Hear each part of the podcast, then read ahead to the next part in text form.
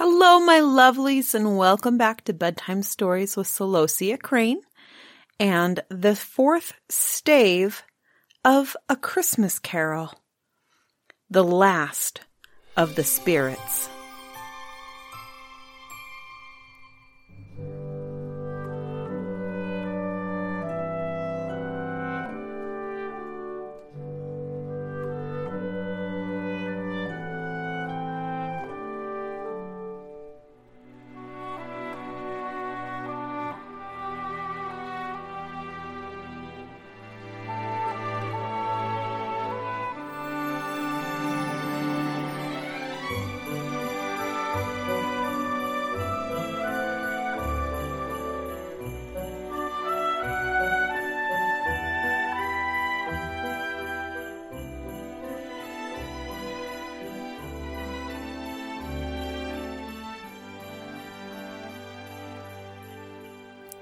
Stave 4 The Last of the Spirits. The phantom slowly, gravely, silently approached. When it came near him, Scrooge bent down upon his knee, for in the very air through which the spirit moved, it seemed to scatter gloom and misery. It was shrouded in a deep black garment, which concealed its head, its face, its form, and left nothing of it visible, save one outstretched hand. But for this, it would have been difficult to detach its figure from the night and separate it from the darkness by which it was surrounded. He felt that it was tall and stately when it came beside him, and that its mysterious presence filled him with a solemn dread. He knew no more, for the spirit neither spoke nor moved. Am I in the presence of the ghost of Christmas yet to come? said Scrooge. The spirit answered not, but pointed onward with its hand. You are about to show me shadows of the things that have not happened, but will happen in the time before us? Scrooge pursued. Is that so, spirit? The upper portion of the garment was contracted for an instant in its folds as if the spirit had inclined its head. That was the only answer he received. Although well used to ghostly company by this time, Scrooge feared the silent shape so much that his legs trembled beneath him, and he found that he could hardly stand when he prepared to follow it. The spirit paused a moment, as observing his condition and giving him time to recover. But Scrooge was all the worse for this. It thrilled him with a vague, uncertain horror to know that behind the dusky shroud there were ghostly eyes intently fixed upon him, whilst he, though he stretched his own to the utmost, could see nothing but a spectral hand and one great heap of black. Ghost of the future, he exclaimed, I fear you more than any spectre I have seen. But, as I know your purpose is to do me good, and as I hope to live to be another man from what I was, I am prepared to bear you company, and do it with a thankful heart. Will you not speak to me? It gave no reply. The hand was pointed straight before them. Lead on, said Scrooge. Lead on. The night is waning fast, and it is precious time to me, I know. Lead on, spirit. The phantom moved away as it had come towards him. Scrooge followed in the shadow of its dress, which bore him up, he thought, and carried him along. They scarcely seemed to enter the city, for the city rather seemed to spring up about them. It encompassed them of its own act. But there they were, in the heart of it, on change among the merchants, who hurried up and down and chinked the money in their pockets and conversed in groups and looked at their watches and trifled thoughtfully with their great gold seals and so forth, as Scrooge had seen them often. The spirit stopped beside one little knot of businessmen, observing that the hand was pointed to them. Scrooge advanced to listen to their talk. No, said a great fat man with a monstrous chin. I don't know much about it either way. I only know he's dead. When did he die? inquired another. Last night, I believe. Why, what was the matter with him? Asked a third, taking a vast quantity of snuff out of a very large snuff box. I thought he'd never die. God knows, said the first with a yawn. What has he done with his money? asked a red faced gentleman with a pendulous excrescence on the end of his nose that shook like the gills of a turkey cock. I haven't heard, said the man with the large chin, yawning again. Left it to his company, perhaps. He hasn't left it to me. That's all I know. This pleasantry was received with a general laugh. It's likely to be a very cheap funeral, said the same speaker for upon my life I don't know of anybody to go to it. Suppose we make up a party and volunteer. I don't mind going if a lunch is provided, observed the gentleman with the excrescence on his nose, but I must be fed if I make one. Another laugh. Well, I am the most disinterested among you after all, said the first speaker, for I never wear black gloves, and I never eat lunch. But I'll offer to go if anybody else will. When I come to think of it, I'm not at all sure that I wasn't his most particular friend, for we used to stop and speak whenever we met. Bye bye. Speakers and listeners strolled away and mixed with other groups. Scrooge knew the men and looked toward the spirit for an explanation. The phantom glided on into a street, its fingers pointed to two persons meeting. Scrooge listened again, thinking that the explanation might light here. He knew these men also perfectly. They were men of business, very wealthy and of great importance. He had made a point of always standing well in their esteem. In a business point of view, that is. Strictly in a business point of view. How are you? said one. How are you? said the other. Well, said the first, old Scratch has got his own at last, hey? So I am told, returned the second. Cold, isn't it? Seasonable for Christmas time. You're not a skater, I suppose. No, no. Something else to think of. Good morning. Not another word. That was their meeting, their conversation, and their parting. Scrooge was at first inclined to be surprised that the spirit should attach importance to conversations apparently so trivial. But, feeling assured that they must have some hidden purpose, he set himself to consider what it was likely to be. They could scarcely be supposed to have any bearing on the death of Jacob, his old partner, for that was past, and this ghost's provenance was the future nor could he think of anyone immediately connected with himself, to whom he could apply them. But nothing doubting that to whomsoever they applied they had some latent moral for his own improvement, he resolved to treasure up every word he heard, and everything he saw, and especially to observe the shadow of himself when it appeared. For he had an expectation that the conduct of his future self would give him the clue he missed, and would render the solution of these riddles easy.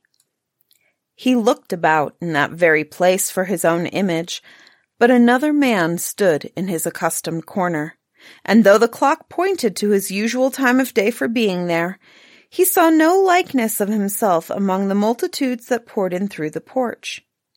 It gave him little surprise, however, for he had been revolving in his mind a change of life, and thought and hoped he saw his newborn resolutions carried out in this. Quiet and dark, beside him stood the phantom, with its outstretched hand. when he roused himself from his thoughtful quest, he fancied from the turn of the hand and its situation in reference to himself that the unseen eyes were looking at him keenly. It made him shudder and feel very cold.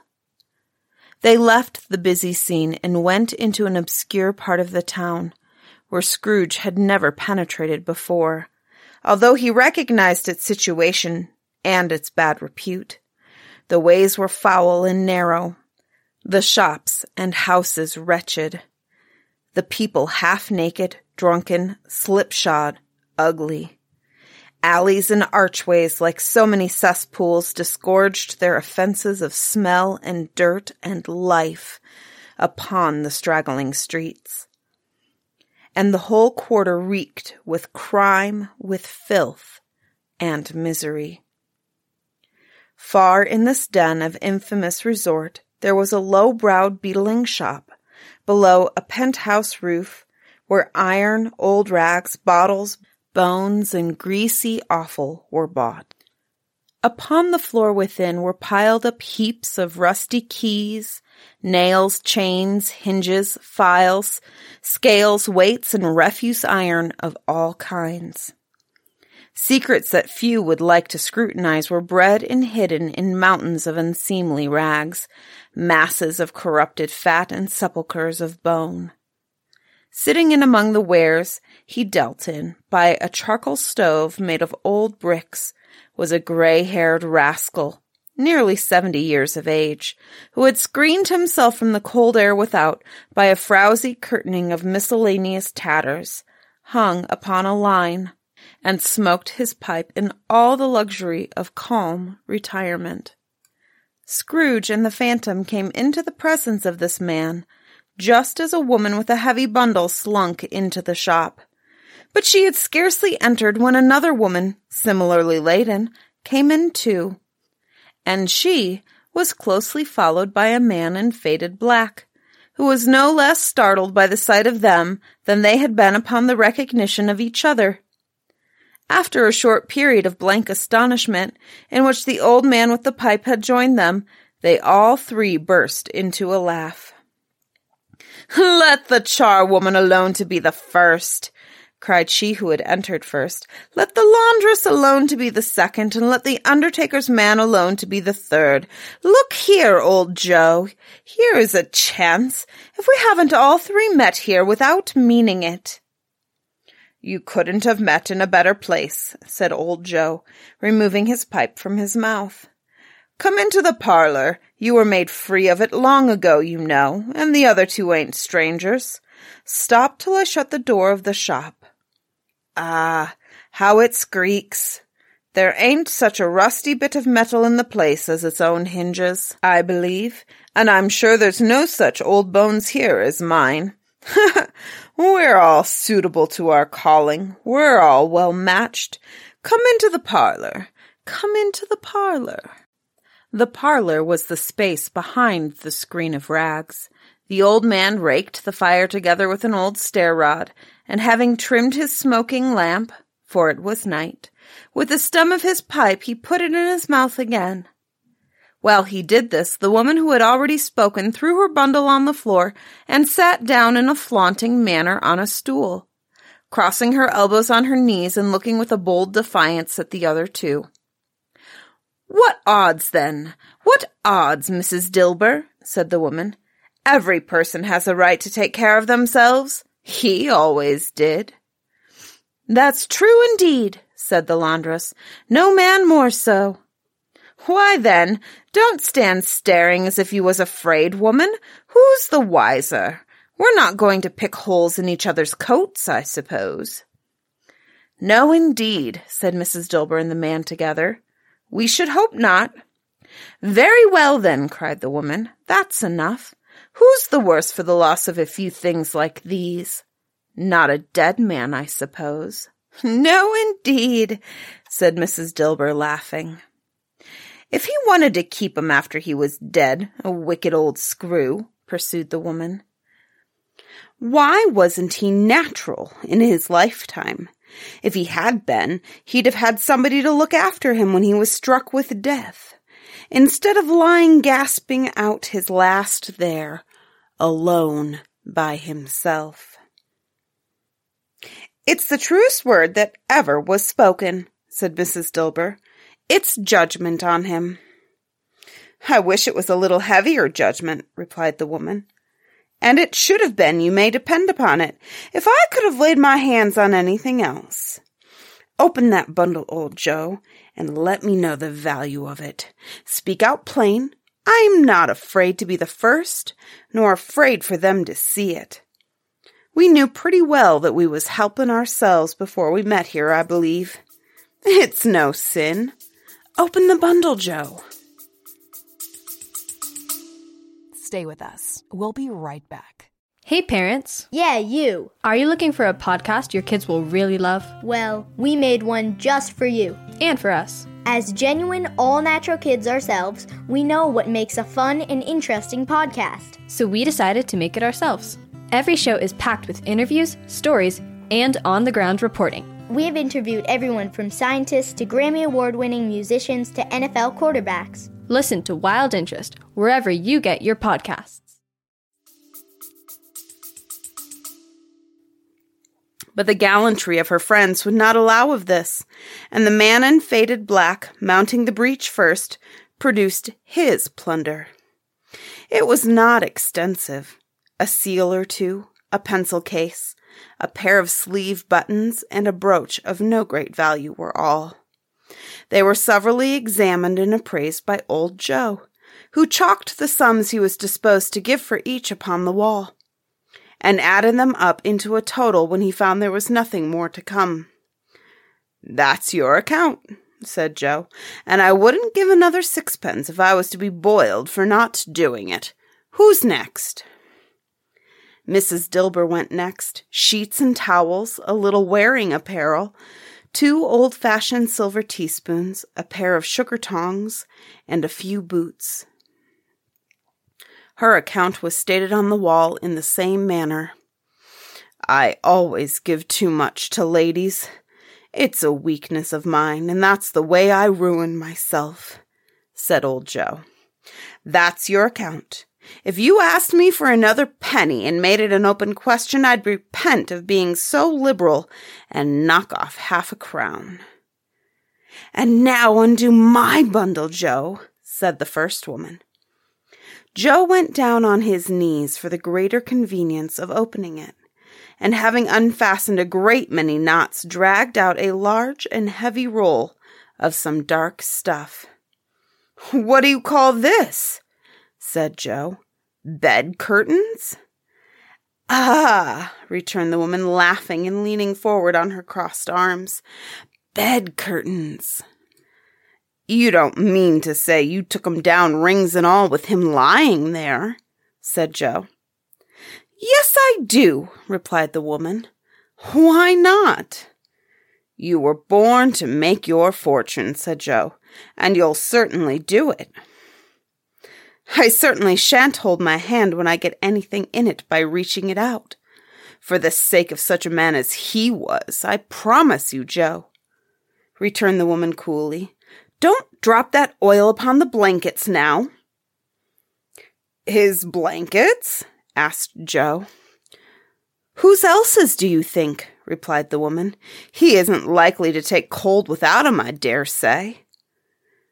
I hope he didn't die of anything catching, said old Joe, stopping in his work and looking up. Don't you be afraid of that, returned the woman. I ain't so fond of his company that I'd loiter about him for such things if he did. Ah, you may look through that shirt till your eyes ache, but you won't find a hole in it, nor a threadbare place. It's the best he had, and a fine one, too. They'd have wasted it if it weren't for me. What do you call wasting it? asked old Joe.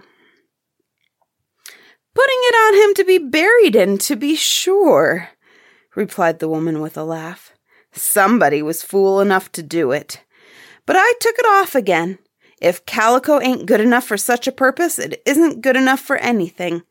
It's quite as becoming to the body. He can't look uglier than he did in that one. Scrooge listened to this dialogue in horror. As they sat grouped about their spoil in the scanty light afforded by the old man's lamp, he viewed them with a detestation and disgust which could hardly have been greater, though they had been obscene demons marketing the corpse itself. Ha ha! laughed the same woman when old Joe, producing a flannel bag with money in it, told out their several gains upon the ground. This is the end of it, you see. He frightened everyone away from him when he was alive, to profit us when he was dead. Spirit, said Scrooge, shuddering from head to foot. I see, I see. The case of this unhappy man might be my own. My life tends that way now. Merciful heaven! What is this? He recoiled in terror, for the scene had changed, and now he almost touched a bed. A bare, uncurtained bed, on which, beneath a ragged sheet, there lay a something covered up, which, though it was dumb, announced itself in awful language. The room was very dark, too dark to be observed with any accuracy, though Scrooge glanced round it in obedience to a secret impulse, anxious to know what kind of room it was. A pale light rising in the outer air fell straight upon the bed, and on it, plundered and bereft, unwatched, unwept, uncared for, was the body of this man. Scrooge glanced toward the phantom. Its steady hand was pointed to the head, the cover was so carelessly adjusted that the slightest raising of it, the motion of a finger upon Scrooge's part, would have disclosed the face. He thought of it, felt how easy it would be to do, and longed to do it, but had no more power to withdraw the veil than to dismiss the spectre at his side. Oh, cold, cold, rigid, dreadful death! Set up thine altar here, and dress it with such terrors as thou hast at thy command. For this is thy dominion. But of the loved, revered, and honored head thou canst not turn one hair to thy dread purposes, or make one feature odious. It is not that the hand is heavy and will fall down when released. It is not that the heart and pulse are still but that the hand was open, generous, and true, the heart brave, warm, and tender, the pulse a man's. Strike, shadow, strike, and see his good deeds springing from the wound to sow the world with life immortal. No voice pronounced these words in Scrooge's ears, and yet he heard them when he looked upon the bed. He thought, if this man could be raised up now, what would be his foremost thoughts? Avarice, hard dealing, griping cares? They have brought him to a rich end, truly. He lay in the dark, empty house, with not a man, a woman, or a child to say that he was kind to me in this or that. And for the memory of one kind word, I will be kind to him. A cat was tearing at the door, and there was a sound of gnawing rats beneath the hearthstone. What they wanted in the room of death, and why they were so restless and disturbed, Scrooge did not dare to think. Spirit, he said, this is a fearful place. In leaving it, I shall not leave its lesson. Trust me. Let us go. Still the ghost pointed with an unmoved finger to the head. I understand you, Scrooge returned, and I would do it if I could. But I have not the power, Spirit. I have not the power. Again, it seemed to look upon him. If there is any person in the town who feels emotion caused by this man's death, said Scrooge, quite agonized. Show that person to me. Spirit, I beseech you. The phantom spread its dark robe before him for a moment, like a wing, and withdrawing it revealed a room by daylight, where a mother and her children were. She was expecting someone, and with anxious eagerness, for she walked up and down the room, started at every sound, looked out from the window, glanced at the clock, tried, but in vain, to work with her needle, and could hardly bear the voices of the children in their play. At length, the long expected knock was heard. She hurried to the door and met her husband, a man whose face was careworn and depressed, though he was young. There was a remarkable expression in it now, a kind of serious delight, of which he felt ashamed, and which he struggled to repress. He sat down to the dinner that had been hoarding for him by the fire, and when she asked him faintly what news, which was not until after a long silence, he appeared embarrassed how to answer. Is it good? she said, or bad? To help him. Bad, he answered. We are quite ruined? No, there is hope yet, Caroline. If he relents, she said, amazed, there is. Nothing is past hope if such a miracle has happened. He is past relenting, said her husband. He is dead. She was a mild and patient creature if her face spoke truth, but she was thankful in her soul to hear it, and she said so with clasped hands. She prayed forgiveness the next moment, and was sorry, but the first was the emotion of her heart. What the half drunken woman who I told you of last night said to me when I tried to see him and obtain a week's delay, and what I thought was a mere excuse to avoid me, turns out to have been quite true. He was not only very ill, but dying then. To whom will our debt be transferred? I don't know. But before that time we shall be ready with the money. And even though we were not, it would be a bad fortune indeed to find so merciless a creditor in his successor. We may sleep tonight with light hearts, Caroline. Yes, soften it as they would, their hearts were lighter. The children's faces, hushed and clustered round to hear what they so little understood, were brighter. And it was a happier house for this man's death. The only emotion that the ghost could show him caused by the event was one of pleasure. Let me see some tenderness connected with a death, said Scrooge, or that dark chamber spirit which we left just now will be for ever present to me. The ghost conducted him through several streets familiar to his feet, and as they went along, Scrooge looked here and there to find himself, but nowhere was he to be seen. They entered poor Bob Cratchit's house, the dwelling he had visited before, and found the mother and the children seated round the fire. Quiet, very quiet. The noisy little Cratchits were as still as statues in one corner, and sat looking up at Peter, who had a book before him. The mother and her daughters were engaged in sewing, but surely they were very quiet.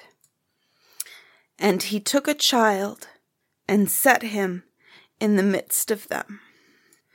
Where had Scrooge heard those words? He had not dreamed them. The boy must have read them out as he and the spirit crossed the threshold. Why did he not go on? The mother laid her work upon the table and put her hand up to her face. The color hurts my eyes, she said. The color? Ah, poor Tiny Tim. They're better now again, said Cratchit's wife. It makes them weak by candlelight, and I wouldn't show weak eyes to your father when he comes home for the world. It must be near his time. Past it, rather, Peter answered, shutting up his book. But I think he has walked a little slower than he used these last few evenings, mother. They were very quiet again. At last she said, and in a steady, cheerful voice that only faltered once, I have known him walk with I have known him walk with Tiny Tim upon his shoulder very fast indeed. And so have I, cried Peter. Often. And so have I, claimed another. So had all. But he was very light to carry, she resumed, intent upon her work, and his father loved him so that it was no trouble, no trouble. And there is your father at the door. She hurried out to meet him, and little Bob in his comforter, he had need of it, poor fellow, came in. His tea was ready for him on the hob, and they all tried who should help him to it most. Then the two young Cratchits got upon his knees and laid each child a little cheek against his face, as if they said, Don't mind it, father. Don't be grieved. Bob was very cheerful with them, and spoke pleasantly to all the family. He looked at the work upon the table and praised the industry and speed of Mrs. Cratchit and the girls. They would be done long before Sunday, he said. Sunday? You went today, then, Robert? said his wife. Yes, my dear, returned Bob. I wish you could have gone. It would have done you good to see how green a place it is. But you'll see it often. I promised him that I would walk there on a Sunday.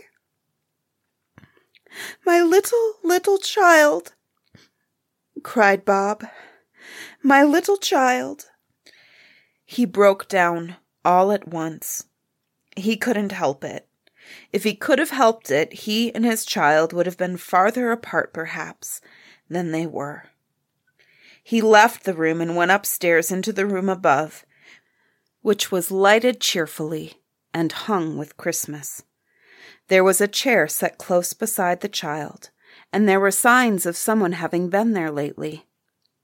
Poor Bob sat down in it, and when he had thought a little and composed himself, he kissed the little face. He was reconciled to what had happened, and went down again quite happy. They drew about the fire and talked, the girls and mother working still. Bob told them of the extraordinary kindness of Mr. Scrooge's nephew, who he had scarcely seen but once, and who, meeting him in the street that day, and seeing that he looked a little, just a little down, you know, said Bob, inquired what had happened to distress him. On which, said Bob, for he is the pleasantest spoken gentleman you ever heard, I told him I am heartily sorry for it, Mr. Cratchit, he said, and heartily sorry for your good wife. By the by, how he ever knew that, I don't know. Knew what, my dear? Why, that you were a good wife, replied Bob. Everybody knows that, said Peter. Well observed, my boy, cried Bob. I hope they do. Heartily sorry, he said, for your good wife. If I can be of service to you in any way, he said, giving me his card. That's where I live. Pray, come to me. Now it wasn't, cried Bob, for the sake of anything he might be able to do for us so much as for his kind way, that this was quite delightful. It really seemed as if he had known our Tiny Tim and felt with us. I'm sure he's a good soul, said Mrs. Cratchit. You would be surer of it, my dear, returned Bob, if you saw and spoke to him. I shouldn't be at all surprised, mark what I say, if he gets Peter a better situation. Only hear that, Peter, said Mrs. Cratchit. And then, cried one of the girls, Peter will be keeping company with someone and setting up for himself. Get along with you, retorted Peter, grinning. It's just as likely as not, said Bob. One of these days, though there's plenty of time for that, my dear. But however and whenever we part from one another, I am sure we shall none of us forget poor Tiny Tim, shall we? Or this first parting that there was among us. Never, father, cried they all. And I know, said Bob, I know, my dears, that when we recollect how patient and how mild he was, although he was a little, little child, we shall not quarrel easily among ourselves, and forget poor Tiny Tim in doing it. No, never, father, they all cried again. I am very happy, said little Bob. I am very happy. Mrs. Cratchit kissed him, his daughters kissed him, the two young Cratchits kissed him, and Peter and himself shook hands. Spirit of Tiny Tim, thy childish essence was from God. Spectre, said Scrooge, something informs me that our parting moment is at hand. I know it, but I know not how. Tell me what man that was whom we saw lying dead. The ghost of Christmas yet to come conveyed him, as before, though at a different time he thought. Indeed, there seemed no order in these latter visions, save that they were in the future, into the resorts of business men, but showed him not himself. Indeed, the spirit did not stay for anything, but went straight on, as to the end just now desired, until besought by Scrooge to tarry for a moment. This court, said Scrooge, through which we hurry now, is where my place of occupation is, and has been for a length of time. I see the house. Let me behold what I shall be in days to come. The spirit stopped. The hand was pointed elsewhere. The house is yonder, Scrooge exclaimed. Why do you point away? The inexorable finger underwent no change. Scrooge hastened to the window of his office and looked in. It was an office still, but not his. The furniture was not the same, and the figure in the chair was not himself. The phantom pointed as before.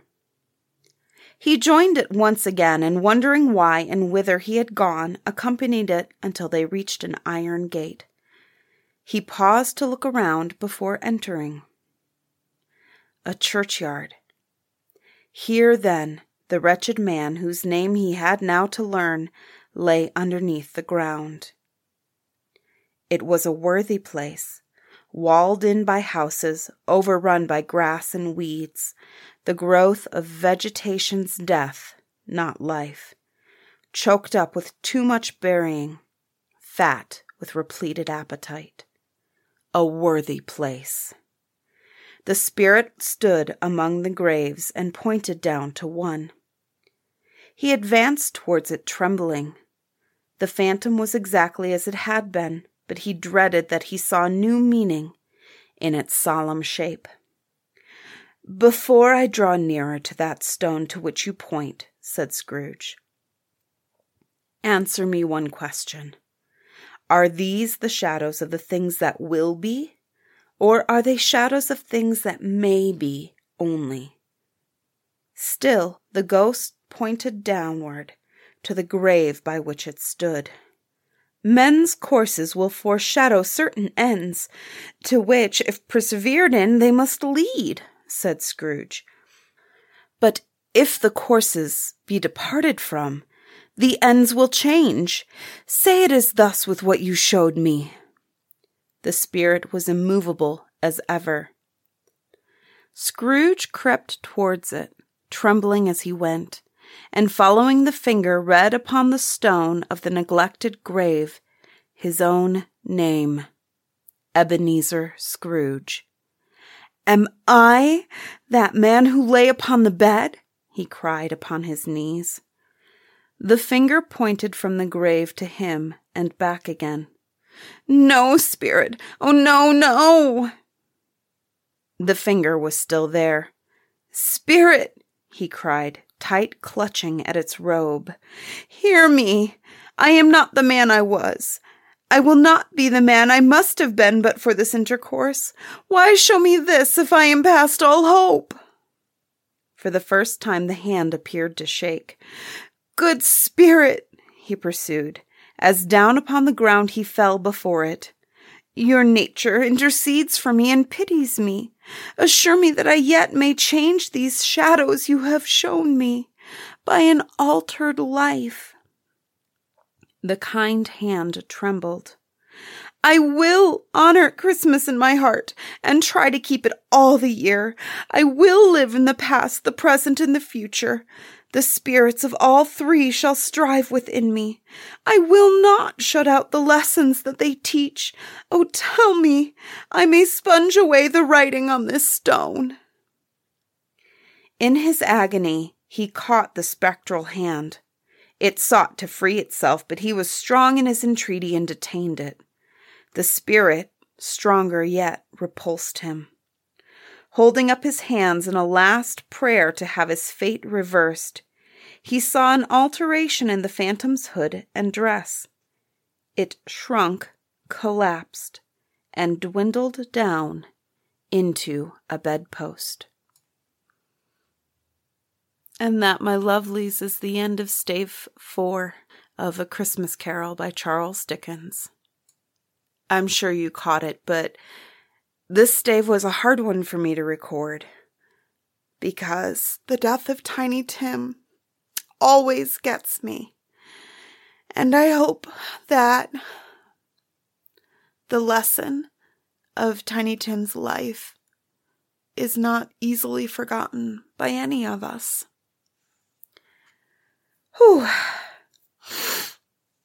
And I hope you will join me not tomorrow, which is Christmas Day, but the following day for the wrap up of this story and stave five, which is titled The End of It.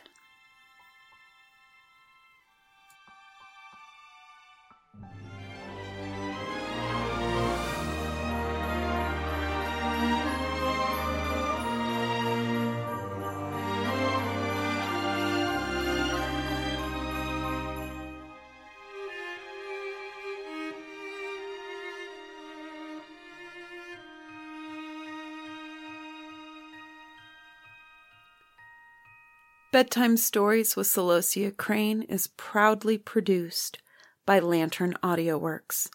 To support this podcast, please consider becoming a patron at patreon.com forward slash Lantern Audio Works. Monthly memberships begin as low as $3 a month, and you can leave at any time. If you enjoy this podcast and would like to connect with me further, you can find me on Instagram at Celosia Crane underscore author. Link is in the show notes.